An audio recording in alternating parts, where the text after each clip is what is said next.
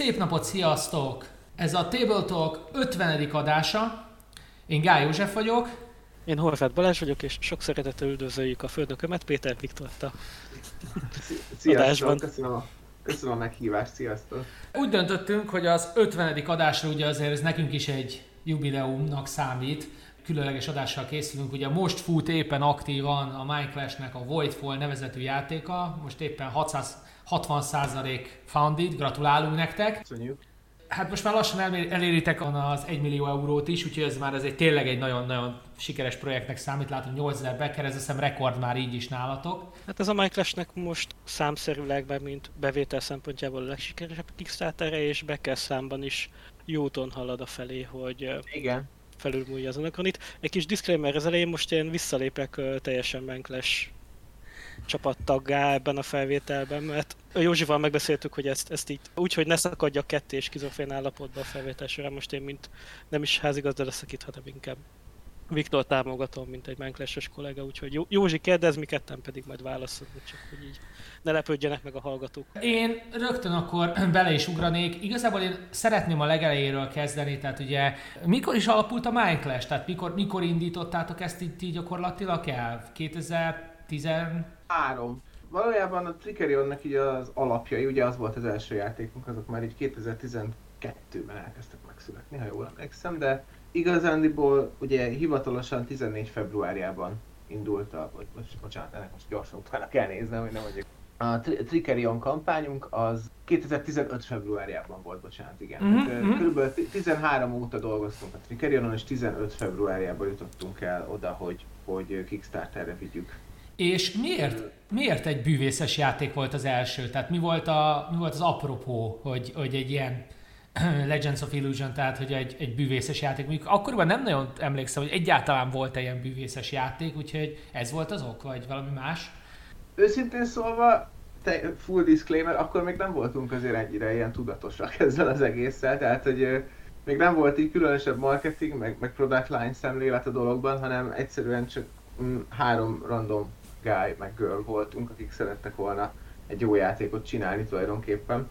És valójában ez a téma ez egy kicsit ilyen organikusan alakult ki. Úgy nézett ki a dolog, hogy először a Richie-vel egy ilyen Hát egy ilyen kis random kártyajátékon kezdtünk el dolgozni tulajdonképpen így, így abszolút a szabadidőnkben. Ugye a Ricsi az Ámar Rihárd, akivel alapítottuk a céget még a legelején. És aztán amikor ez a játék úgy kicsit így kezdte ugye szenvedélyünk kinőni magát, akkor rájöttünk, hogy igazából kicsit kevés nekünk az, hogy ez egy kártyajáték, és egy picit így, így megpróbáltuk uh, hát boardgame-esíteni. De mondom, akkor még nulla tapasztalatunk volt ebben az egészben, és, és tényleg csak a, magában a dizájnban. Nyilván játszottunk már sok játékkal addigra, meg ilyenek, de elsősorban én voltam az, akinek így, így volt eurós tapasztalata, de nekem se annyira sok akkor még egyébként, tehát így, ilyen minden szempontból így zöldfülűek voltunk de nagyon sokat kísérleteztünk a játékkal, sok embernek megmutattuk, rengeteg iteráció ment keresztül. Akkor a végén igazából, ja, amikor még kártyajáték volt, akkor ilyen, ilyen hamis kártyások tematikája volt igazából, tehát ilyen elég, elég basic. De amikor kapott bordot, meg tokeneket, meg kicsit elkezdett eurósodni, akkor rájöttünk, hogy ez a hamis kártyás tematika az azért picit béna lesz, meg kevés, úgyhogy úgy gondoltuk, hogy innen a feljebb lépés az a bűvész tulajdonképpen. És ahogy mondtad, azért körülnéztünk, és nem nagyon láttunk bűvészes tematikai játékokat egyáltalán a piacon. Szóval így úgy voltunk vele, hogy ez egy tök jó, jó pofa téma lehet. És akkor nyilván a bűvészek ugye a tökéletes trükk révén, ami nekem személyesen a kedvenc filmem a mai napig, és nem, nem igazán még a közelébe se semmi más. Az így, az így az én fejemben ezt az egészet egy ilyen, egy ilyen viktoriánus, kicsit ilyen steampunkos világba helyezte. És akkor erre rá, rápörgött egyébként a Ricsi is és egy kicsit így nyakon öntöttük ilyen, ilyen supernatural dologgal is. De ez már az a pont volt egyébként, amikor már hárman voltunk, és már a Villő is velünk dolgozott. A Villő ugye, Farkas Villő, ő a harmadik úgymond alapítója a Minecraftnek, és egyben a graphic designerünk és art, egyik artistunk a mai napig.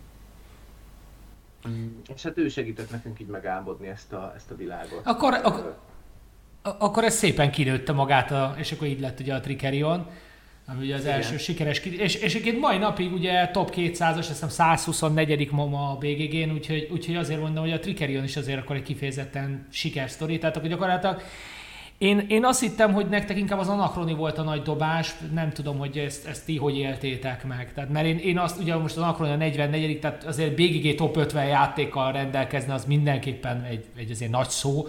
Tehát nem tudom, ti ezt hogy éltétek meg. A Trikerionnál már, már elindult a nagy robbanás, vagy az Anakroni volt tényleg az igazi?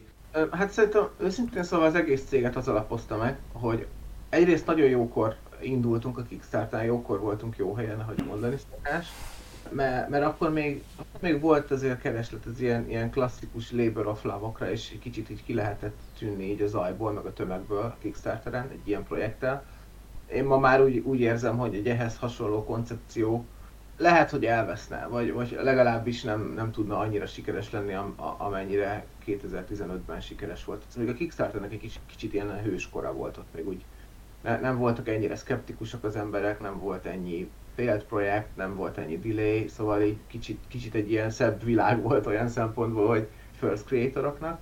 De alapvetően azért szerintem a, a Trickerion úgymond bizonyított, tehát ugye leszállítottuk, csomóan játszottak vele, és rájöttek, hogy ez tényleg egy jó játék. Nyilván heavy, tehát tök heavy. Szerintem a mai napig az a legheavybb játék, és játékunk, és sokan mondják, hogy a Cerebria heavy, meg a Voidfall heavy, nem, nem heavy, a Trickerion a legheavybb játékunk szerintem, és ezt, ezt nagyon magabiztosan merem állítani. De ennek ellenére egyébként aki, a, az alapozta meg a mostani törzsközönségünket, tehát azokat a, az igényes heavy gamereket, akik tényleg, tényleg a jó minőségű és jó témájú eurókra vágynak, kvázi addig csak a Lacerda játékokra számíthattak ilyen, ilyen téren úgymond, azoknak felkerült a Minecraft is a térképére. És egyébként igen, ahogy mondod, az Anachrony volt a legnagyobb dobásunk, és a mai napig a legnagyobb sikerünk, de, de azért a Trickerion alapjaira épült az a dolog. Tehát, hogyha a Trickerion nem lett volna jó, és nem lett volna sikeres, és nem lett volna már akkor is azért így viszonylag jó helyen a végégém, akkor azért, akkor azért az Anachrony sem szólt volna akkor el. És egyébként ez a kettő, ez így tolja fel egymást a mai napig. Tehát a, a, az Anachrony sikere miatt tök sokan felfigyeltek újra a Trickerionra, a mai napig érkeznek ugye lokalizációs igények mind a két játékra, még a Trickerionra is, tehát most egy csomó új dílt nyilván is fog ütni a Balázs ezen a téren. Szóval így, így tényleg, amikor már két ilyen játéka van az embernek, ahogy mondod a BGG Top 200-ban, onnantól kezdve egy, egy hatalmas, hogy mondjam, plusszal indítja az összes többi projektjét a, a Kickstarteren, vagy akár, akár Straight to Retail-ben, ami már egyébként egy olyan dolog, ami már erősen gondolkodunk egy ideje. Pont ezen nyilván, gond... nem egy, nyilván nem egy 150 dolláros minikel volt. természetesen, természetesen a mosta, mostani termékkoncepciónk, meg a mostani hát ilyen árszó étikánk az nem, nem egészen alkalmas arra, hogy to retail játékokat adjunk ki, de, vannak azért terveink a jövőre. Hát erről jut eszembe az Avicariums Mini, azt hiszem, vagy valami hasonló nevük van, de akik ugye ezt csinálják, ugye például a Bízzel, meg egyéb ilyen kisebb játékokkal. Azon gondol, hát igen, egyébként Balázsra már csináltuk a podcastet, amikor említette, igen, hogy a Trikerion az most így visszahúzott, tehát hogy nem tudom, talán 200. környékén volt, és akkor így gyakorlatilag így, így az Anakroni Kiek plusz a Big Box miatt így kicsit így újra felfigyeltek rá, és így vissza, vissza följebb kúszott. Úgyhogy, de egyébként... A Trikerion abszolút reneszánszát éli. Abszolút, és egyébként nem, nem csak a Big Box miatt szerintem, tehát ugye a BGG rating az két komponensből áll, az egyik az, hogy jó pontszámokat kapjon, a másik az, hogy sok ember rételje. És a kettő az kb. majdnem ugyanolyan fontos. Nyilván egy bizonyos pontszám alatt, szerintem ilyen, ilyen 7,65 környéke alatti játék, az, az gyakorlatilag by definition nem tud kellően magasra menni. De hogyha ilyen, ilyen 7,8 vagy 8-as játékod van, akkor ha egy pár ezer ratinget kapsz, akkor már már az úgy, úgy láthatóan növeli így százasával a rating száma a helyezést. És most ugye az történt, hogy a Trickerionnak az átlagos ratingével nem volt gond, mert igazából aki játszott vele és megugrotta a belépési korlátját, az így tökre szerette, de kevés emberhez jutott el. Ugye ezen egy, egyrészt, bu- és ezért kevés ratingje volt. És ezen egyet boostolt nyilván a Collector's Edition kampány, de boostolt az is, hogy egy csomó nyelvre most lokalizálva lett. És ugye azok is mind potenciális rételők, és azok rételték is, és igen, ahogy a Balázs mondja, most nagyon szépen indult újra föl. Lehet tudni, hogy milyen nyelvekre lokalizáltátok egyébként a Trikeriont? Tehát, ez... Hát ami már, ami már megjelent az uh, spanyol, ami most ilyen nagyon meg francia és német. Tehát ezeken már mind elérhető, kapható, esetleg újra nyomás alatt van. És folyamatban van lengyel, japán, kínai is. Akartam kérdezni, hogy távol-kelet, távol, tá, távol keleten mi a helyzet? konkrétumot még nem szívesen mondanék, de ezek mind-mind most folyó ügyek abszolút, úgyhogy... Na, szuper, csak így tovább. És hát ugye a Minecraft történeté az gyakorlatilag amióta 2014-ben, elind, 15-ben bocsánat, elindult, azóta évente mindig volt legalább egy Kickstarter, ha jól számolok. Igen, igen, igen. És most tartunk a Voidfall talán a hetedik.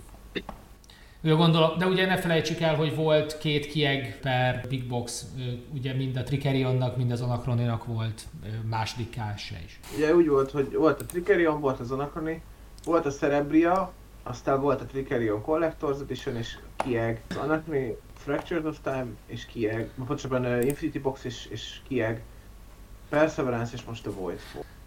Izgalmas, izgalmas most nagyon a Void, így összehasonlítani, hogy a Minecraft milyen filozófiával, vagy milyen tudással ment neki egy Tricerion kampánynak, vagy milyen tudással ment neki egy Voidfall kampánynak. Igen, Ahhoz képest, igen. hogy a Voidfall is legalább annyi időt töltött szerintem a kis házi inkubátorban, mint a Tricerion előtte.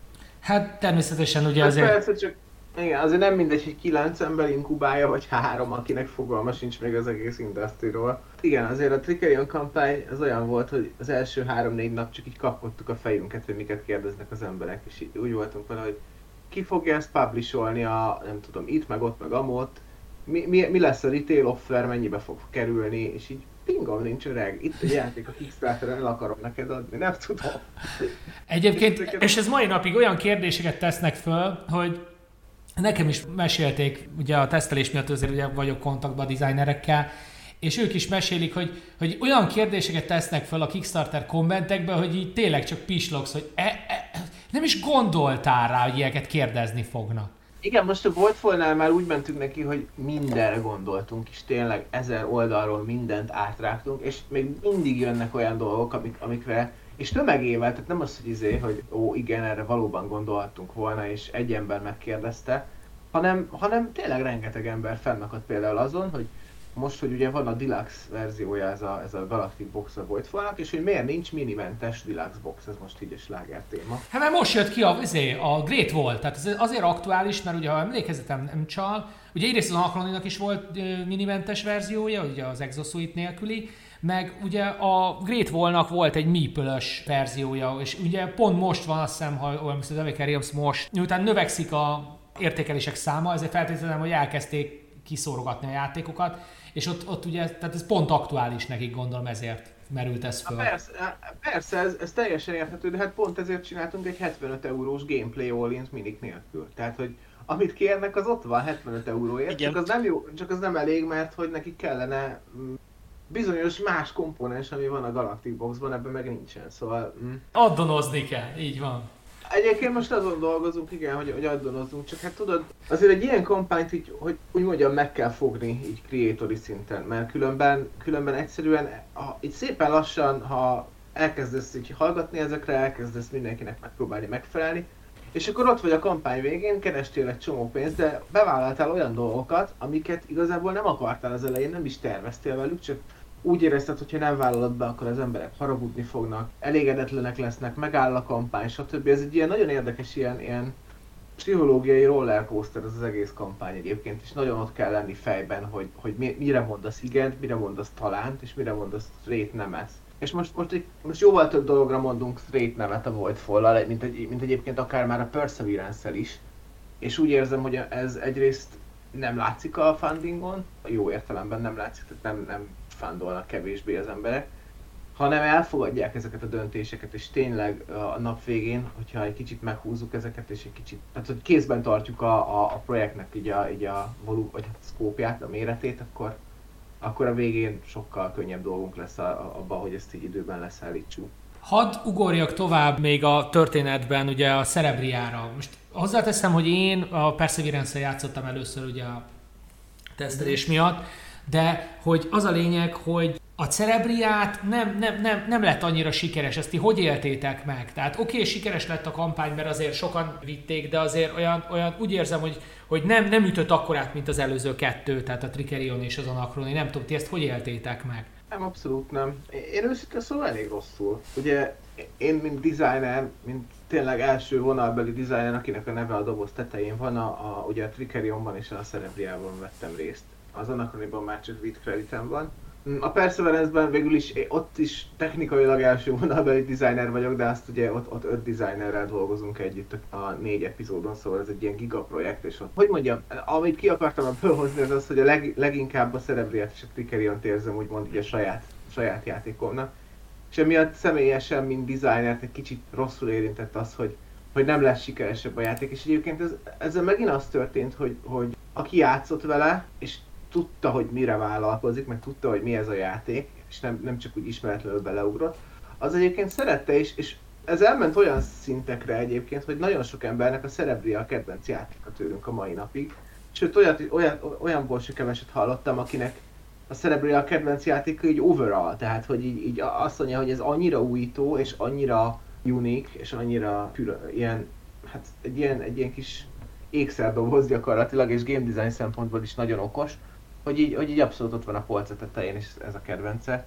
De, hogy mondjam, marketing koncepció szinten, tehát a kiadói kalapomat felvéve és a designer kalapomat levéve, ez egy, ez egy elég elhibázott koncepció volt. Olyan szempontból, hogy túlságosan, hát hogy mondjam, túlságosan ilyen cuki meg populáris témát tettünk rá, és, és túlságosan, hogy mondjam, ha rá, ránézésre nem, nem, egy, nem egy 4 plusz heaviness, vagy 4 plusz BGG vétyű játékot lát az ember, amikor meglátja a szerepliát. És egyébként valóban nem az, hogyha az ember átvelekedi magát a szabálykönyvben, de a szabálykönyv nem sikerült túl jól egyébként, ez a, ez a mai napig szerintem a legnagyobb problémája a szerepliának. És szabálykönyv nem lett az igazi, pedig, pedig ott aztán még csak nem is magunk írtuk, hanem konkrétan együttműködtünk a CG-nek a, a writerével, aki átírta az egészet, és ennek ellenére azt kapjuk a mai napig, hogy ez a legrosszabb szabálykönyvünk. De hogy ott egy kicsit tényleg az van, hogy ez, ez egy ilyen családi játéknak tűnik, és mégsem az, hanem ez egy, ez egy, ez egy nagyon taktik, nagyon taktikus, nagyon, hogy mondjam, ilyen cutthroat gyakorlatilag arra a kontrolljáték. És emiatt sok embernél így félrement, aki megvette. Nem csak azoknál ment félre, akik mondjuk eddig nem voltak Minecraft fanok, és így a borító alapján megvették, hogy fú, ez tök, tök jó lesz majd a gyerekeknek, hanem egy kicsit egyébként a Minecraft faloknál is félrement, mert én, ahogy mondtam, inkább taktikai, mint stratégiai, nem, nem nagyon van benne ez a, ez a hosszú távon felépítek valamit, és akkor is good, ha vesztek, hanem ez egy kőkemény a real control, ahol mindig le kell reagálni így az ellenfélnek a lépését, egy kicsit ilyen, ilyen, ilyen kötélhúzás jellegű, de abban nagyon jó, tehát hogy tényleg ez, ez nagyon jól hozza, csak sok Minecraft fannál ez, ez egy kicsit így mellé ment, mert nem, nem ez a klasszik euró feeling volt abszolút. Tehát a munkás lehelyezős játék után ugye mind a Trickerion, mind az annak a munkás lehelyezésre alapszik. Kicsit Igen. nagy volt a váltás a közönségnek. Igen, abszolút. Tehát, hogy e, e, nyilván az volt a célunk, hogy egy kicsit nyissunk más közönségek felé és tehát ott még, még nem, egy, nem egy nagyon határozott koncepció mentén mentünk akkor, amikor a Cerebriát kihoztuk, de már, de már ez egy célunk volt, hogy igen, volt az Anakné, volt, volt a Trickerion, ez ugyanaz a közönség nagyjából, vagy minimum, minimális különbség van, és ezzel szeretnénk nyitni, de egyrészt nem szolgáltuk kellőképpen az addigi közönségünket vele, másrészt designer szinten egy kicsit úgymond elművészkedtük a dizájnt, mert nagyon sok olyan dolgot benne hagytunk, amit mi szerettünk, de nem kellett volna benne hagyni, hanem tovább kellett volna streamline-olni a játékot, hogyha már, ha már nem egyértelműen az addigi közönségünknek szól, akkor legalább egy picit megközelíthetőbb legyen másoknak. És egy kicsit így a két szék közt a pad alá esett emiatt a játék. De egyébként én azért hozzátenném, hogy a Trickerionnal is el kellett telnie 4-5 évnek ahhoz megjelenés után, hogy tényleg megértsék az emberek igazán, és aki eljusson ahhoz a széles közönséghez, akinek tetszik és a Cerebria most jelent meg talán három éve vagy két éve. Uh-huh. 2010, 2018-as eszemben debutált, hogyha jól emlékszem. Igen, 16-ban volt a kampány. Na most... A, volt a kampány, bocsánat. Ak- akkor gyakorlatilag ez azt jelenti, igen, hogy, hogy kifejezetten megosztó úgymond a játék, tehát vannak, akik imádják, de sokaknak nem igazán sikerült. Balázs, ha azt mondod, hogy neked a kedvenc játékod, vagy a kedvenc Minecraft játékod, akkor neked, mondjál róla, hogy neked, hogy mi, mi az, amit neked megfogott belőle. Igen, amikor Viktor mondta, hogy van akinek ez a kedvenc Minecraft játék, a hallgatók nem látták, de feltettem a kezemet. És ezt még teljesen pártatlanul tudom mondani, mert én úgy bekeltem a szerebriát, hogy azt se tudta a Viktor, hogy ki vagyok. Tehát én ezt teljesen, mint board game rajongó, az volt az első Minecraft kampány, amit még támogattam úgy, mint board game rajongó. És pont ez az, amit a Viktor mond, hogy én, én inkább, tehát például a Trickerion-t, hogyha jól akarod játszani, akkor úgy kell leülnöd, hogy már tudod a tíz lépéssel elő, előre, hogy mit akarsz elérni. És ott meg kell lenni a fejedben a tervnek, hogy tudod, hogy melyik az a 36-os szintű trükk, amivel majd te a végén nagyot fogsz szólni, már a legelső lépésednél. Ez, ez az a nagyon durva stratégiai mélység, ami sok lehet embereknek. És a cerebria pedig azt kéri tőled, hogy fontosan reagálj. Hogy felmérd a szituációt, és ú, kaptál valami inputot, csinált volt az ellenfél, és hirtelen kell okosnak lenni. És én személyesen, mint játékos, én inkább szeretem az ilyen jellegű játékokat, tehát a Pax Pamir második kiadás, vagy az Inis is olyan, hogy amíg rád nem kerül a sor, azért nagyon-nagyon so... lehet valami hosszú távú elképzelésed, de abba bele fog köpni a másik, és valamit, valamit módosítanod kell, és ez az a taktikai dolog, hogy így ez a kicsit az élethez szoktam hasonlítani, hogy lehet egy terved, lehet, ki tudod találni, hogy mi lehet, de annyira sok minden közben fog jönni, hogy muszáj ezt valahogy adjusztálnod, és ezt én természetesen nagyon élvezem ezt a fajta kihívást, ezt a Igen. fajta az, azonnal nagyon élesen ott kell lenned, és így hirtelen kell döntéseket hoznod. Persze egyeseknél meg az AP-t fog okozni. Igen, egyébként én például valahogy így, így játékélményre csomószor a fejemben a, a Hearthstone-hoz hasonlítottam egyébként a, a Cerebriát. Mert ugye ott van az, hogy, hogy ugye először egyszer eljössz az ellenfél,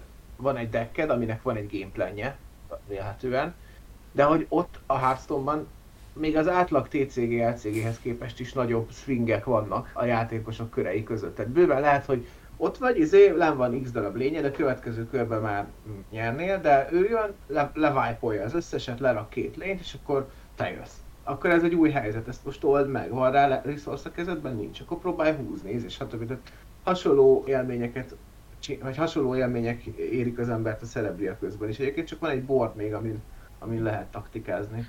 Nagyon ha? durva példát hoz egyébként, a sakk is ugyanilyen, és én nagyon szeretek sakkozni is, mert sakkban is úgy ez hogy van valami hosszú távú terved, de az, hogy az ellenfél lép valamit, az drasztikusan megváltoztat mindent. És hirtelen újra írja a terveidet, meg újra rakja a táblát. Uh-huh. És ezért egyébként szerintem, amit még a Cerebriánál feladatunk a Minecraftnél, hogy megmutassuk azt, hogy ez valójában egy duel játéknak igazán jó. Tehát egy 1v1 párbaj az, ahol igen, igazán igen. tündöklik. Hát köszönöm szépen, akkor szerintem menjünk is tovább a amit már végre én is ismerek, és játszottam vele, nem csak így szót tudok róla, az a Perseverance volt. Dinók, dinók mindenhol. Ez egy nagyon érdekes dolog, egyébként nekem, nekem megfogott a hangulata ugye a Perseverance-nek, amiről a Yen magazin századik számában is írtam. Köszönöm szépen a lehetőséget a Minecraft-nek, hogy ezt ugye meg tudtam tenni ugye a itt hozzá kell tenni, ja. hogy a játék még nem jelent meg, és nagyjából te voltál az egyetlen olyan ember, aki tényleg eleget játszott ahhoz, hogy objektíven tudjon róla beszélni. Igen, amit, amit ezúton is köszönünk egyébként, hogy ennyit teszteltétek a játékon. Egy, egy nagy élmény volt, tehát mindenképpen egy nagy élmény volt, viszont az a helyzet, hogy most így úgy beszélek ugye a Perseverance-ről, hogy senki nem játszott vele a hallgatók közül, Ugye ez is újra egy munkás lehelyezős, csak ez most kocka draft. Hogy volt ez az ötlet? Tehát e, e, ennek hogy jött az ötlete, hogy most akkor dinózzunk?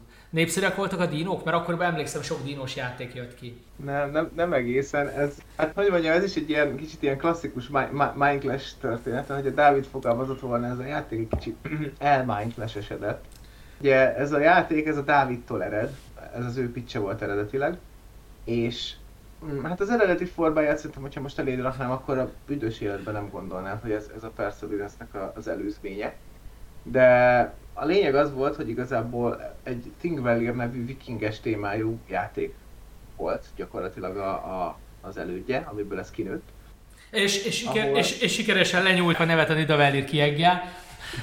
igen, igen, igen. Ez csak időkérdése volt egyébként, és már akkor is látszottam úgy a vikinges témán, hogy ez... Hát ugye már kim volt a Feast of Odin, ez egyébként abban az eszemben volt, amikor az Anapani debütált.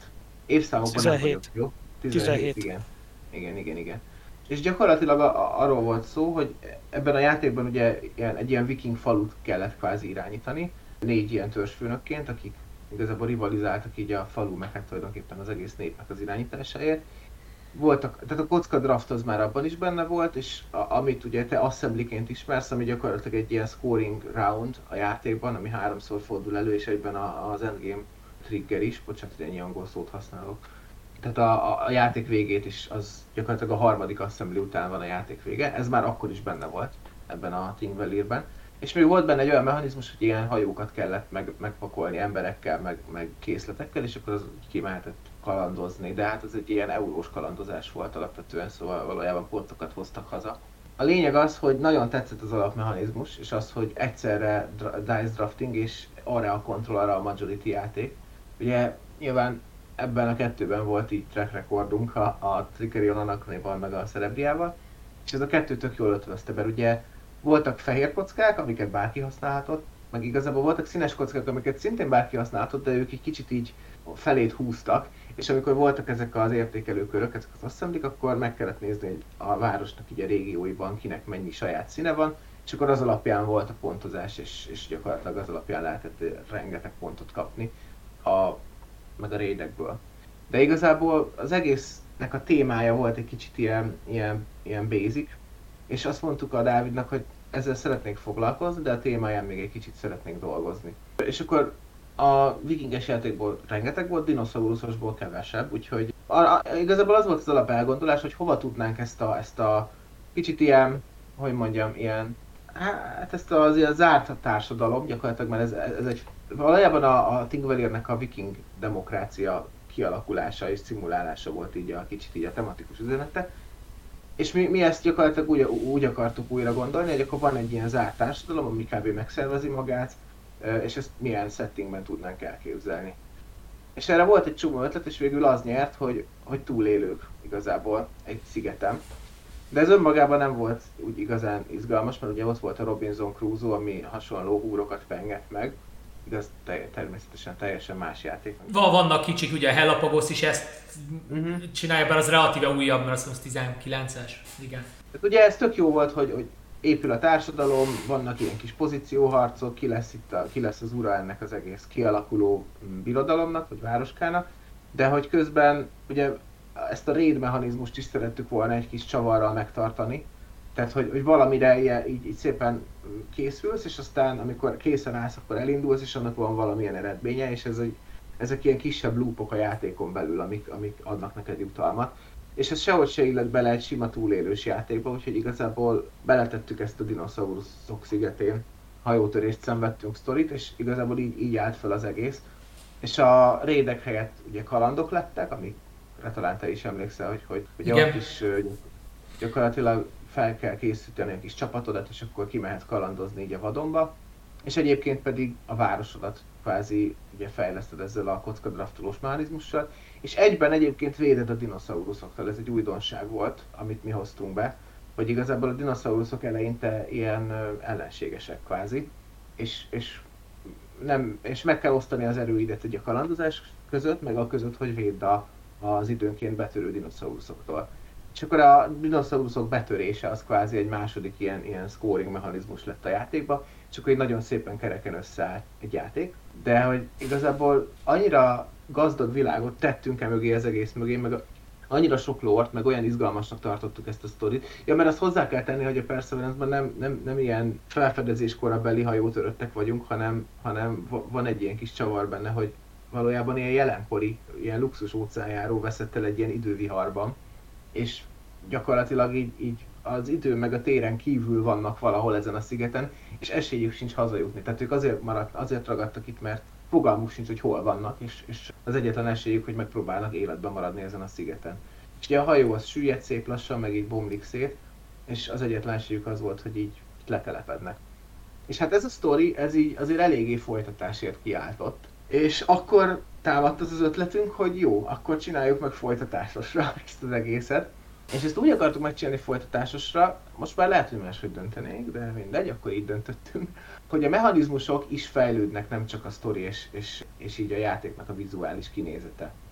És mivel a mechanizmusok fejlődnek, és nem minden mechanizmus cserélünk le, hanem egy csomó dolog így átvezet az egyik epizódból a másikba. Például a, a kocka drafting mechanizmus az egy ilyen, át, egy ilyen minden epizódon átívelő hm, általános téma, általános alapmechanizmus. De ami köré épül, például az előbb említett védekezés a betörő dinoszauruszok ellen, az adott esetben változik. A, annak fényében, hogy éppen hol tart ez a társadalom a szigeten. Most ez szerintem így elsőre eléggé, hogy mondjam, mm, elrugaszkodottnak hangozhat, és valójában tényleg egy kicsit az is, de, de ha az ember játszik az első és aztán a második epizóddal, amit egyébként sokkal könnyebb is megtanulni, ha már játszott az ember az első epizóddal, akkor abszolút érteni fogja, hogy, hogy mire gondolunk. Mert tényleg nagyon szépen átvezet az egyik a másikba. Második epizódban már ugye arról van szó, hogy, hogy már, már megvetettük a lábunkat a szigeten, a város már szilárd, meg van védve, felépült a fal, nincs több dinó támadás, eltelt pár év egyébként, és itt már arról van szó, hogy, hogy, hogy egy kicsit így a, a vadon felfedezése és a, az itt maradt ilyen ősi relikviák és épületek titkának a megfejtéséről szól kvázi a második epizód. Mm, és a vadonban még mindig vannak dinoszauruszok, de ők már igazából nem annyira veszélyesek, mint az epizód egyben, inkább itt a terjeszkedés és a, és a felfedezésen van a fókusz. És mivel ugye ennyire, ennyi összefüggés van a mechanizmusok és egyébként a komponensek között is, egyébként ezért úgy gondoltuk, hogy annak van értelme, hogyha az epizódokat együtt adjuk ki hogy ne, ne vetessük meg az emberekkel újra és újra a közös komponenseket, például mondjuk ezt a, ezt a rengeteg ilyen egyedileg gyártott dobókockát, amit draftolsz. Ezért az epizód 1 és az epizód 2 egyszerre jött ki a Kickstarteren. Egyébként ez egy valóban érdekes volt ez a két játék egyben című megoldás, és nem úgy, mit tudom, mint egy dobölnél, ugye, amik ilyen apró játék, hanem tényleg ez két komoly és különálló játék és mi, akik játszottunk vele, az, az volt az érdekes, hogy van, akinek az egyes tetszett jobban, van, akinek a kettes. Konkrétan nekem inkább az egyes, nekem az jobban bejött. Uh-huh.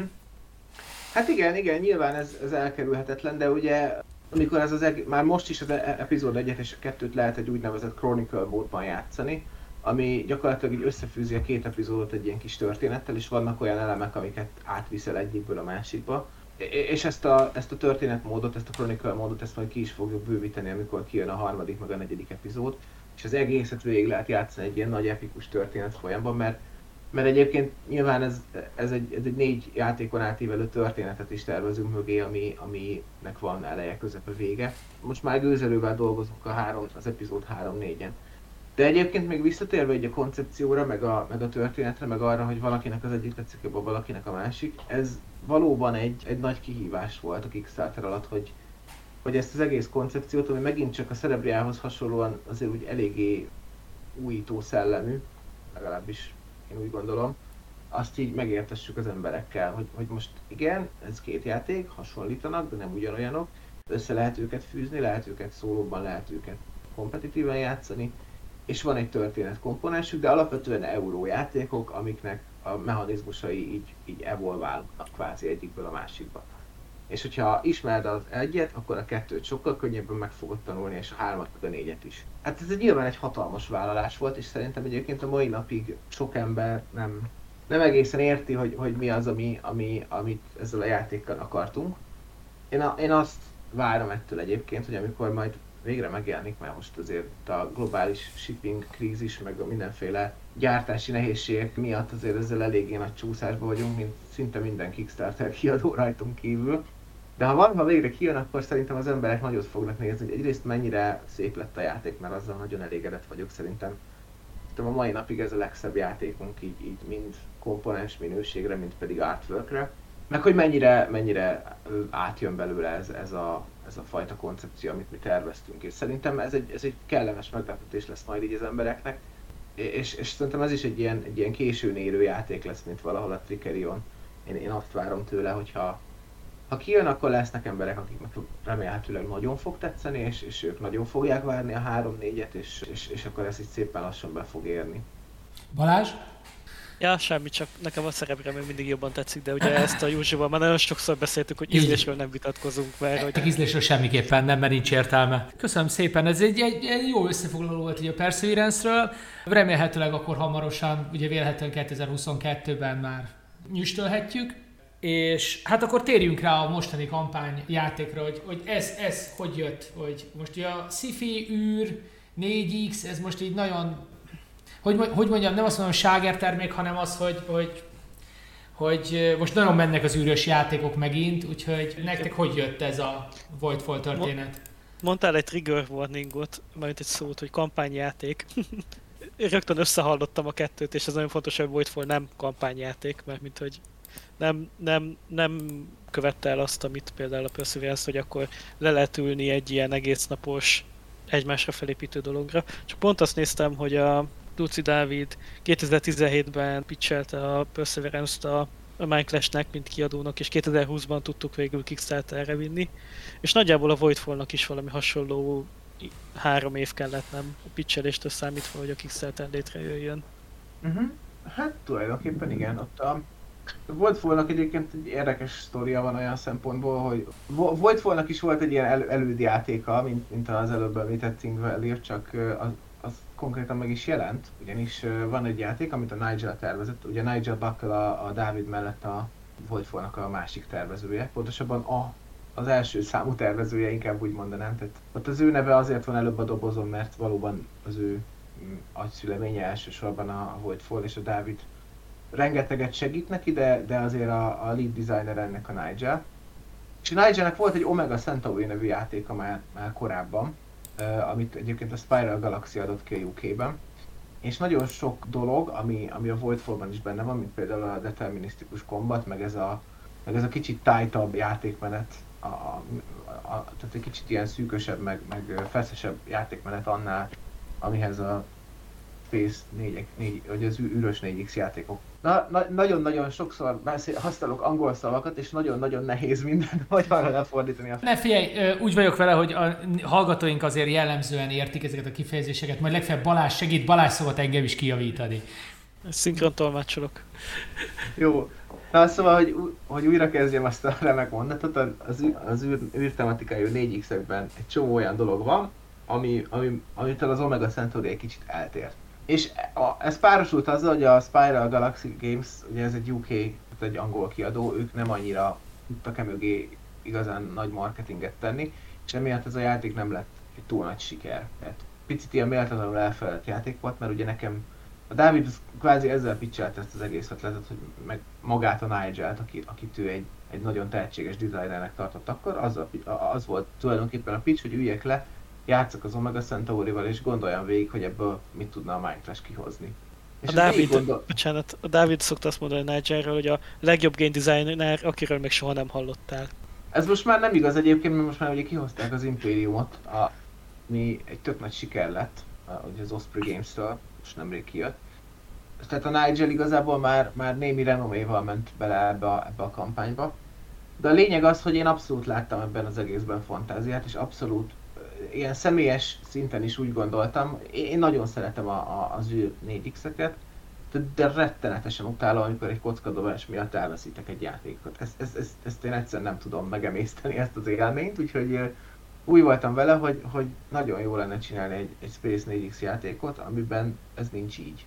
Nyilván nem azért, mert, mert az én személyes ambícióm ez volt, hanem azért, mert biztos vagyok benne, hogy vannak emberek, akik ezt még így gondolják. És ugye az ed- eddigi koncepcióktól, gondolok itt elsősorban a Cerebriára, attól eltérően ez nem esne annyira messze így, a, így az eddigi Minecraft vonaltól. Mert Space 4X lenne, de, de ugyanakkor Euró is. Tehát ezt a két zsánert szerettük volna ötvözni ezzel az egésszel. És nyilván az Omega Centauri-nek a másik nagy problémája az az volt, hogy, hogy tulajdonképpen hát nem volt szép, na, mondjuk ki igazából a graphic design sem volt az igazi, és az artwork sem volt annyira sok pénz.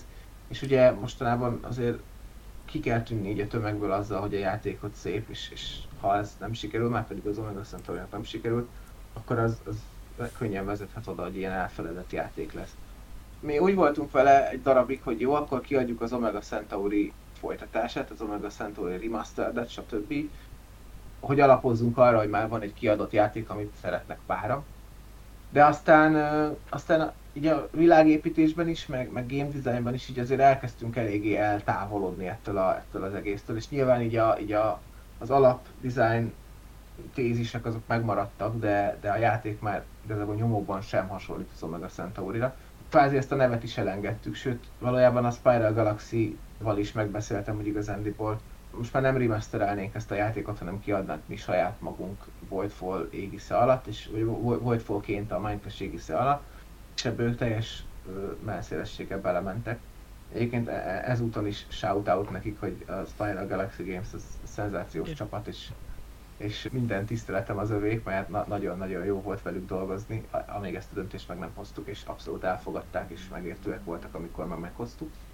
De a lényeg az, hogy most a Voidfall igazából tényleg el, eljutott abba a státuszba, hogy egy, egy, egy legit Space Forex, ami, ami euró mechanizmusokkal dolgozik. És determinisztikus kombattal, igen, ez, ez nagyon fontos, hogy a kombat az nem kockadobással dől el, nem kártyahúzással dől el, hanem tudod, hogy hogyha harcolsz, akkor valószínűleg nyerni fog. Nem valószínűleg, akkor biztosan nyerni fog. Ha úgy mész bele a harcba, hogy elég, elég hajód van, meg elég resource van, akkor nyerni fogsz. És ez, ez igazából ezt a téma is valamennyire támogatja, mert, mert ez az egész egy kicsit ilyen nagyobb scale-ben van szimulálva, mint, mint, mint az átlag Space 4X gyakorlatilag. Itt a hajóflották azok ilyen több száz vagy több ezer hajót is jelképeznek adott esetben, és amikor túlerővel mész, nagyon nyilvánvaló technológiai és szembeli fölényel mész bele egy, egy harcba, az, és ami ugye ezen a szkópon ez gyakorlatilag nem is egy harc, hanem inkább egy háború már, akkor azt valószínűleg meg fogod nyerni. Lehet, hogy vannak ilyen, ilyen, indi, ilyen, ilyen egyedi mm, hő, hősi cselekedetek, amikor egy bátor pilóta lenyom egyedül egy dreadnoughtot, stb., de még attól még van 900 darab másik dreadnought, és a végül a nagyobb erővel és nagyobb technológiai fölényel bíró fél fog győzni. Szóval ezt, ezt hivatott egyrészt a determinisztikus harc szimulálni, másrészt azt, hogy sokkal jobban tervezhető a játék, és sokkal inkább a, a játékosoknak a tudása dönt, mint a, mint a szerencsés dobások igazából. Valójában ez nem annyira, szerintem az, hogy determinisztikus a kombat, az az egyik legjobb feature a játéknak, ezt a Nigel is megerősítette, de ez az, ami furcsán hathat, mert a 4X-ben ugye nem ezt szokta meg a klasszikus Twilight Imperium-on Eclipse-en felnövő közönség, de mellette azért ez, ez egy dolog a társas játékokban, tehát az, hogy te most odamész és csak leveszed a, az elemeket, és úgy harcolsz, vagy úgy, úgy van a konfliktus, hogy egyértelmű lesz a kimenetel, az egy másik BG Top 100 játékban, a Pax Pamirban is így van. Uh-huh. Nem kérdezi, Pax Pamir se kéri azt tőled, hogy amikor le akarod venni az ellenfélnek a cuccait a tábláról, akkor kockával dönts, hanem egyszerűen csak leveszed, és kész. Az a helyzet... És a, a konfliktus nem az, és a konfliktus nem az adja, hogy meg tudom-e csinálni, hanem hogy meg akarom-e csinálni, és hogy mi lesz utána. Igen, és egyébként ez, a, ez egy tök nagy kihívás nekünk, hogy a, ugye a Pax Pamir az egy, az egy verle játék, amit, akitől megszoktuk a out of the box megoldásokat, tehát ott elfogadjuk, hogy a kombat így működik, mint, mint és kész. A Voidfall viszont egy 4X játéknak mondja magát, mint ahogy az is egyébként, tehát nem csak annak mondja magát, az is, mert minden, tényleg minden eleme benne. Az Exploration tény, egy kicsit gyengébben van benne, mint mondjuk egy Eclipse-ben, ahol random tájlokat flippelsz és elveszted rajta a játékot, de nem bánom, mert ez, ez is egy rettenetesen frusztráló dolog szerintem például az Eclipse-ben. De lényeg a lényeg, hogy ugye nem ehhez vannak szokva az emberek, és ezeket a prekoncepciókat megváltoztatni az emberek fejében, a, a, amit a te játékod máshogy csinál, mint ahogy, a, amihez ő hozzá van szokva, az borzasztó nehéz. Uh, ugye a Cerebriával is ebbe szaladtunk bele például, de, de itt, itt a determinisztikus kombatnál is már most látszik, hogy ha valami, akkor ez egy megosztó do- dolog lesz a játékban. És viszont a Cerebriával ellentétben itt, itt kicsit máshogy kommunikáltunk. Tehát itt nem azt kommunikáltuk, hogy mint a szereplő, hogy jaj, hát izé, biztos találsz valamit a játékban, amit szeretsz, hanem itt azt kommunikáltuk, hogy öreg, bocsi, itt ebben a játékban determinisztikus kombat van. Igen, tehetnénk bele egy kicsi kockadobást, igen, tehetnénk bele taktikai harcokat, meg taktikai kártyákat, meg minden, de nem tesszük, mert ez by design ilyen, és ez a víziónk a játékkal, és ha ezt utálod, akkor inkább ne, inkább ne ezt a játékot bekeld, mert van egy csomó másik Space Forex, ami ezt máshogy csinálja, mert akkor nem fogod szeretni. E, e, itt most nagyon, nagyon egyértelműen kommunikáltuk, hogy, hogy mi ezzel a játékkal a célunk, és én úgy látom, hogy ezt egyelőre, ezt így értékelik az emberek. Az elején, a kampány elején nagyon, sok, nagyon sokat szívták a vérünket azzal, hogy ez miért így van.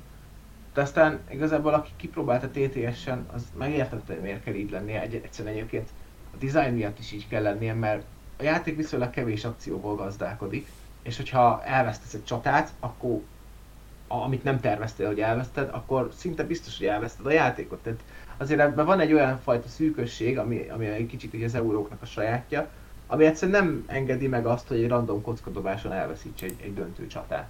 Annyit akartam mondani, a determinisztikus kombat az egy kicsit veszélyes játék, de így, hogy ez előre le van szögezve, ez szerintem jó, mert pontosan ahogy mondjátok, hogy olyan embereket fog behozni, akik alapvetően a 4 x pont a kockadobások miatt nem szeretik, tehát ebből a szempontból ez egy tök jó megoldás, ez előre le van kommunikálva, hogy gyerekek, ez így fog kinézni. Én jobban szeretem a taktikai kombatokat, akár szépen fogalmazom, mitigált kockadobásokkal, akár kártyavezérelve. Én most így életre halára játszom a kemetet éppen, tehát hogy az elmúlt négy hétvégén kemeteztünk életre halára, és, és ott például nagyon szeretem ezt a kártyahúzós megoldást.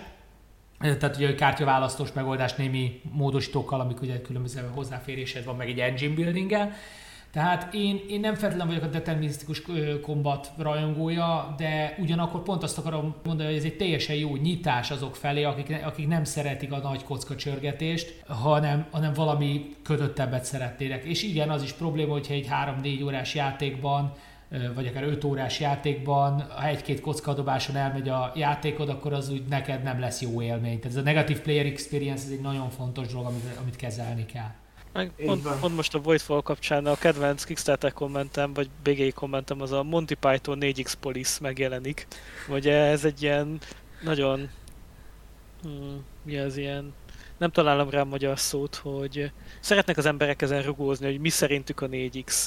Ez egy rohadt nehezen definiálható dolog. Értjük, hogy mi a 4X, tehát ugye az, az nem az a kérdés benne, de hogy ezt megvalósítani hogyan lehet, az egy nem véletlenül elég speciális dolog. Tehát, hogy, hogy ezek ilyen, ez olyan, mint amiről most írtam a ilyenbe a szemikóp, hogy baromi nehéz egy valódi 4x-et csinálni, baromi nehéz egy, nagyon, egy valódi szemikópot csinálni, tehát vannak dolgok, amik kifejezetten nehezen megugorhatók designer, developer szemben. És például én nem tudom megérteni azokat a kommenteket, akik azt mondják, hogy nem igazi Exterminator játék, mert nincs player elimination. Könyörgöm. Hát ott van egy galaktikus infestáció, egy korrupció, amit tűzzel kell írtani folyamatosan a pályáról. Igen. Mi ez, hogyha nem extermination?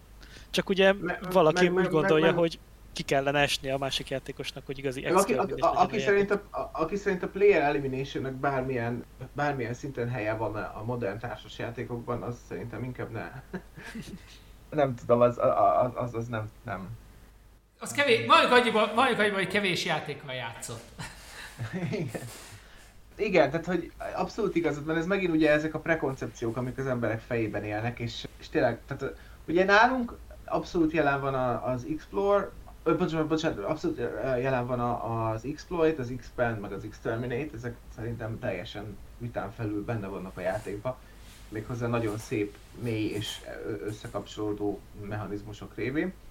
Az Explore valóban egy kicsit kevésbé van benne a játékban, de egyrészt ezt a téma is támogatja, hiszen ugye az a témája a Voidfallnak, hogy, hogy egy ilyen, egy ilyen másik dimenzióból érkező, ilyen felfoghatatlan, kicsit ilyen, ilyen kozmik horrorba hajló entitás elkezdett betolakodni így a mi univerzumunkba, és így elkezdte így korruptálni az embereket.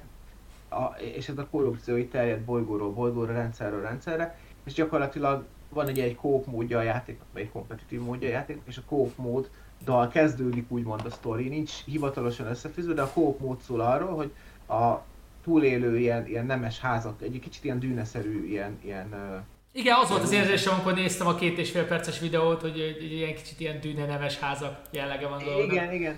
Gyakorlatilag ugye megérkezett ez az entitás, a központi uralkodóház elesett, pontosabban nem elesett, hanem már valójában régóta összejátszott ezzel az egész dologgal, és valójában nekik köszönhető ez, a, ez, a, ez, a, ez az invázió.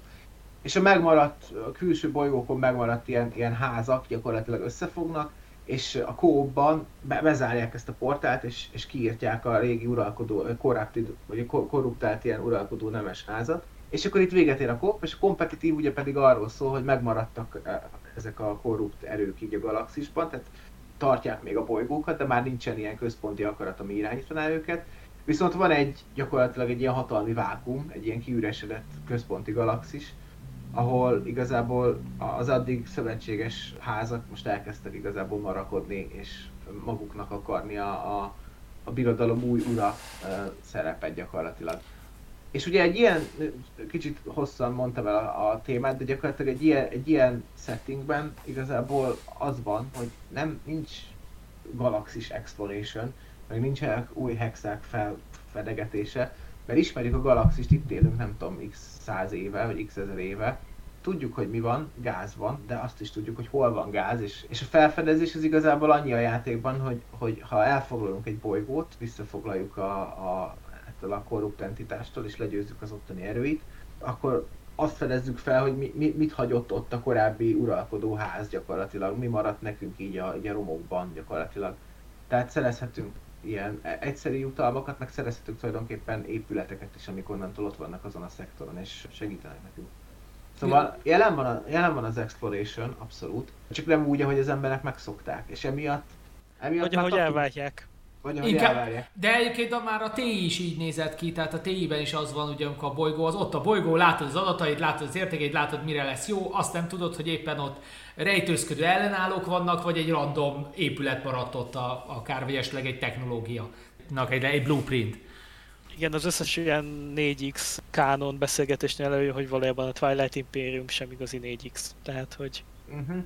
Meg valójában ugye a fraktál, ami most velünk párhuzamosan fut, és nagyon szeretnek vele összehasonlítani minket, ugyanezt csinálja. Így van, pontosan, pontosan ugye ezt ki csinálja. Van, ki, van, ki van rakva a hex, látod az egészet, rámész, felfordítod, valami történik, és az igazi 4X, ez meg nem. Hát oké. Okay. Való, valójában egyébként mind a kettőnek pontosan a, az Exploration a szűk keresztmetszete egyébként. Nem akarok most a fraktálról sokat beszélni, meg ugye egyáltalán. Tehát, hogy, hogy gyakorlatilag a 4X most ez továbbra is, ha valaki problémázni akar rajta, akkor fog. El kell dönteni, hogy ki mit akar játszani, és hogyan akar játszani, és azt, azt a játékot játszani, amit szeretne. Tehát nem véletlenül az, hogy ha most megnéznénk Balázs Viktor vagy az én polcomat, lenne körülbelül 10 kötőjel 30 százaléknyi egyezés, amit mindannyian szeretünk, és lesz körülbelül 70, akár 90 százaléknyi különbözőség, amit, amit én meg nem vennék, ti meg imádjátok. Tehát innentől igen, kezdve... azért mindannyian gamerek is vagyunk, mert mint hogy amellett, hogy most a iparágban dolgozunk, onnan jövünk mindannyian, hogy szeretünk játszani, és olyan szintől választék, hogy azért nagyon mások az igényénk. A ked- kedvenc emlékem Viktor, amikor először paxfomíroztunk együtt. Az Hú. nagyon... Fú, ez borzasztó. Elnézést kérek minden Paxfomért kedvelő hallgatótól, de az, az nagyon nem az én játékom. Igen. És ilyen szempontból ugye én, nagyon sokan vagyunk, hogy leülünk egy játékkal, látjuk, hogy ez másnak miért tetszett, de mi azt mondjuk, hogy hát ez nagyon nem az én preferenciáimnak megfelelő. És, Igen. és, és, és ez tényleg a Minecraft dicsősége szerintem, hogy a Voidfall-nál meg tudtuk azt mondani, hogy főleg a determinisztikus kombatnál volt róla a külön ezért designer is, hogy ez a vízió, mi ennek azoknak az embereknek szeretnénk egy 4 játékot csinálni, akik utálják a kockodobást, és tudjuk, hogy ők ott vannak és sokan vannak. Ez mutatja a Kickstarter sikere is. És a többiek pedig ne, ne inkább keressenek másik játékot, mint hogy ezt, ezt a ezt a közös. I- Tehát, hogy igen, Ne beleörtetni, akar, ne beleerőltetni akarják, hanem, hanem akkor, akkor ez nem az ő játékuk. Igen, tulajdonképpen ez, ez kiadóként egy tök nagy felelőssége az embernek, és ebbe most álltunk először bele ilyen, igen, igazán tudatosan, hogy nem szabad, mert nem tudsz mindenkinek megfelelni egyszerűen. És, ne, és hogyha megpróbálsz, akkor az a, az a játéknak fog ártani. És ezért egyszerűen kommunikálni kell azt, hogy miben vagy erős, kommunikálni kell azt, hogy mi az, ami az a játék nem, és, és, és esetleg neked emiatt nem való, és emellett ki kell állni, és az emberek ezt értékelni fogják. Most miután ez megtörtént egyébként, és tényleg lement az első egy hét, ahol minden második kérdés az volt, hogy oké, okay, de nem lehetne mégis kockát tenni, vagy oké, okay, de nem lehetne mégis taktikai kártyákat tenni a harcba. Ez lement, elfogadtak, azok közül az emberek közül sokan cancelöltek, és azóta, akik maradtak, én úgy érzem, hogy, hogy elfogadták, hogy ez a játék ilyen.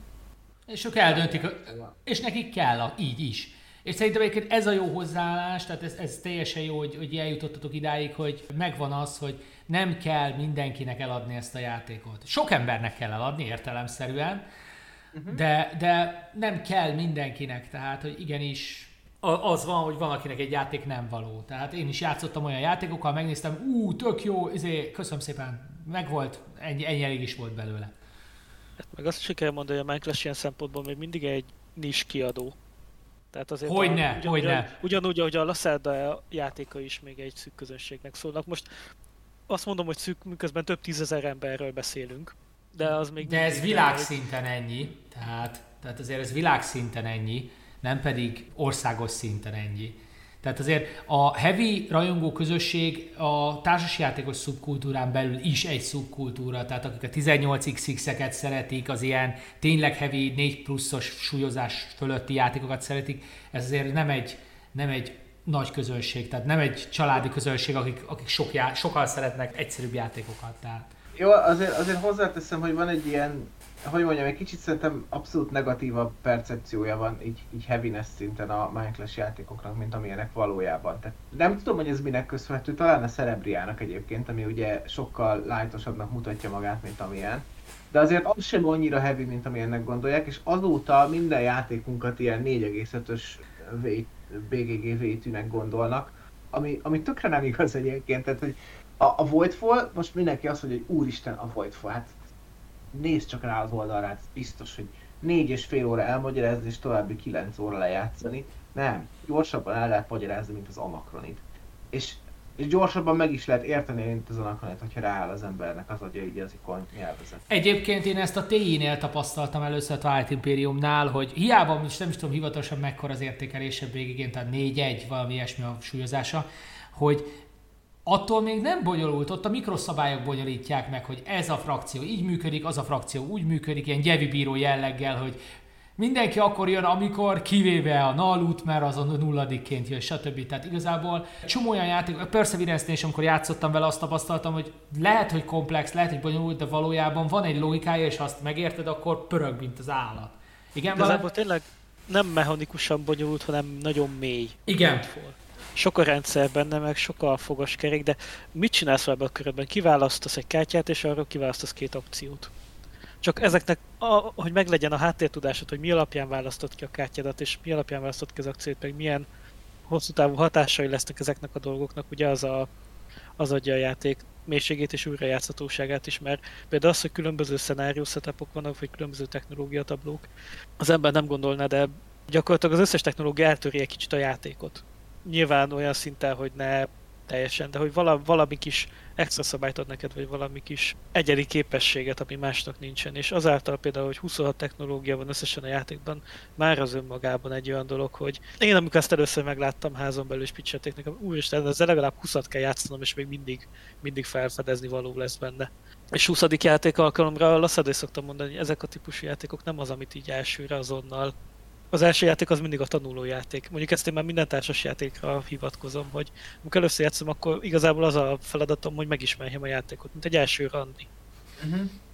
Igen, ezért, ezért nagyon fontos nekünk így az újrajátszhatóság, mert, mert mi abszolút olyan játékokat csinálunk, amik, a, amiket az ember így, így elmélyed, elmélyed benne, és, és mindig újra és újra felfedez benne valami újdonságot, és egyre jobb és jobb benne advanced media contentem most az az ember, aki 30 napig minden nap anakronizott.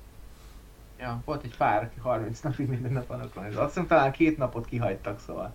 De, de nagyon aranyosak voltak egyébként is. Az igen, ez, ezek ilyen érdekes kihívások, úgymond. Ez nagy élmény. Nem tudom, akartok még valamit mesélni a Voidfall-ról? Ja, tehát igazából tényleg én csak ezt akartam így még elmondani róla, hogy ez egy olyan játék lesz, amiben száz alkalmat is bele tudsz rakni, és még mindig újat fog neked tudni mutatni. Ez a cél. Ezért nagyon nehéz például most ilyen, ilyen kérdésekre válaszolni lesz hozzá kiegészítő. Minek? Amikor tényleg olyan szintű tartalom van benne, olyan szintű újrajátszhatósági faktor, ami tényleg Igen, a... igen. Ugye lesz benne rengeteg szenárió, minden szenáriónak más lesz a, a technológia, setupja, vagy kínálata, lesz sok ház, még nem merem megmondani mennyi, mert ugye stretch gólokkal is megnyílnak, há, megnyílnak házak, azok közül négy kivételével mindegyik full aszimmetrikus lesz, galaktikus eseményektől is tökre függ, hogy hogy, hogy játszódik le egy játék, a agendáktól, amit a játékosok választanak. Tehát még ha minden pontosan ugyanolyan, ugyanaz a szenárió, ugyanazok a fajok, még akkor is tökre különböző tud lenni két játék, de, de még ezek a paraméterek is rengeteg féleképpen tudnak változni. Szóval szerintem kb. a Voidfall lesz a leg, leginkább újra játszható játékunk, pedig azért eddig is igyekeztünk erre nagyon odafigyelni. Na hát, eh, akkor puristák előre. Jelenleg még 8, 8 nap? 9 nap van vissza a felvételkor a KS-ből. Én azt mondom, hogy megpróbálom megvágni még addig a munkát, amíg ti, ha jól hallottam, akkor eszemben fogjátok éppen picselgetni a játékot. A, hát aztán a... négy asztalon lehet majd megnézni és kipróbálni a Voidfall-t. Mhm. Úgyhogy Úgyhogy, meg azért hozzá kell tenni, hogy a draft videós azért készültem, mert ott van tétesen a játék. ja igen, ez a másik, hogy, hogy draft, draft is csinált ugye erről egy szabálymagyarázó, illetve bemutató játékot. Köszönjük Igen, Petinek. Hát én reggel kicsi összeszedetlenül egy hosszú munkanap után, vagy közben éppen el, megpróbáltam összefoglalni a játékot, úgyhogy sajnos nem lett a legkerekebb a szabálymagyarázat, de mindent el, minden elhangzott, ami fontos. Jó, Igen. Hogyha az- valaki az- saját maga a- szeretné kipróbálni. Az volt az, amikor a Soma eltűnt négy órára, ugye? Igen. Nem tudom, azt inkább, így kérdezem inkább meg, hogy és mi, mi a jövő, tehát hogy, hogy meséltek arról, amiről akartok, hogy Minecraft mit tervez a jövőben, most oké, okay, ez a Voidfall, ez most, most minden energiátokat leköti, de ugye még a Perseverance se készült el, gondolom akkor vannak esetlegesen új tervek, vagy valami elképzelés, tehát hogy mi, hogy látod Viktor a Minecraft jövőjét most jelenleg ezen a napon? Még nagyon konkrétan nem lehet sok mindenről beszélni, de, de a terveink azok már abszolút megvannak, nagyjából két évre előre. Nyilvánvalóan ugye a Perseverance harmadik és negyedik epizódja az már gőzerővel készül, azt, azt jövőre tervezzük is kihozni. És emellett, a, amit ugye az elején is említettem, az az, hogy szeretnénk nyitni új közönségek felé is, és szeretnénk olyan játékokat is piacra dobni, amik nem mm, nagyon hosszúak és nem nagyon nehezen megtanulhatóak. Bár, ahogy mondtam, én a mostani játékainkat sem, a mostani játékainkat sem tartom extra nehezen megtanulhatónak, de, de, de úgy gondolom, hogy vannak olyan ötleteink, amik, a, amiknek az eredménye egy sokkal megközelíthetőbb és sokkal könnyebben az asztalra kerülő játék tud lenni. Én alapvetően azt látom egyébként, hogy ez egy általános trend kezd így lenni az iparágban, hogy ahogy az embereknek egyre több játéka van, meg egyre kevesebb ideje, egyre fontosabb az, hogy, hogy a setup is gyors legyen, a szabálymagyarázat is gyors legyen, és a játék se tartson nagyon sokáig. Tehát most a Voidfall-nál azt látom, hogy sokan azért beszélik le magukat a játékról, mert 50 perc per játékos van írva az oldalra, ami egyébként azért tud egy picit lejjebb is menni. De hogy hát valóban azért ez egy involvált játék, ezt ki kell rakni, le kell ülni, és van, hogy valahol 2 és 3 óra között fog véget érni. De, de valószínűleg, vagy hát nagyon úgy néz ki, hogy a trendek abba az irányba mutatnak, hogy, hogy ennél mm, kevesebb ideje van most már sok embernek, és szeretnénk azért ezeket a közösség, ezt a közösséget is így kiszolgálni. E- Erről egyelőre ennyit tudok mondani, de majd, majd jövőre e- erről azért, erről azért több, több hírünk és infó. Hát köszönjük szépen, köszönjük szépen ezt az, ezt az információt is. A hallgatóktól kérdezném meg, hogy ők mit gondolnak a Voidfall-ról, melyik a kedvenc Minecraft játékuk, és hát esetleg adjanak, ne, adja- adjanak Viktoréknak ötletet, hogy Viktornak, Balázsnak, vagy a többieknek, hogy ők, ők mit látnának szívesen, milyen típusú játékot látnának szívesen a Minecraft-től, úgyhogy hát ha valami... Ami könnyebb.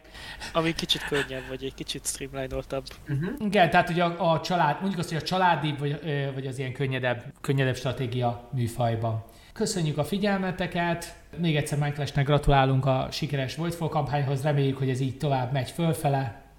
Csillagok, Nagyon szépen köszönjük.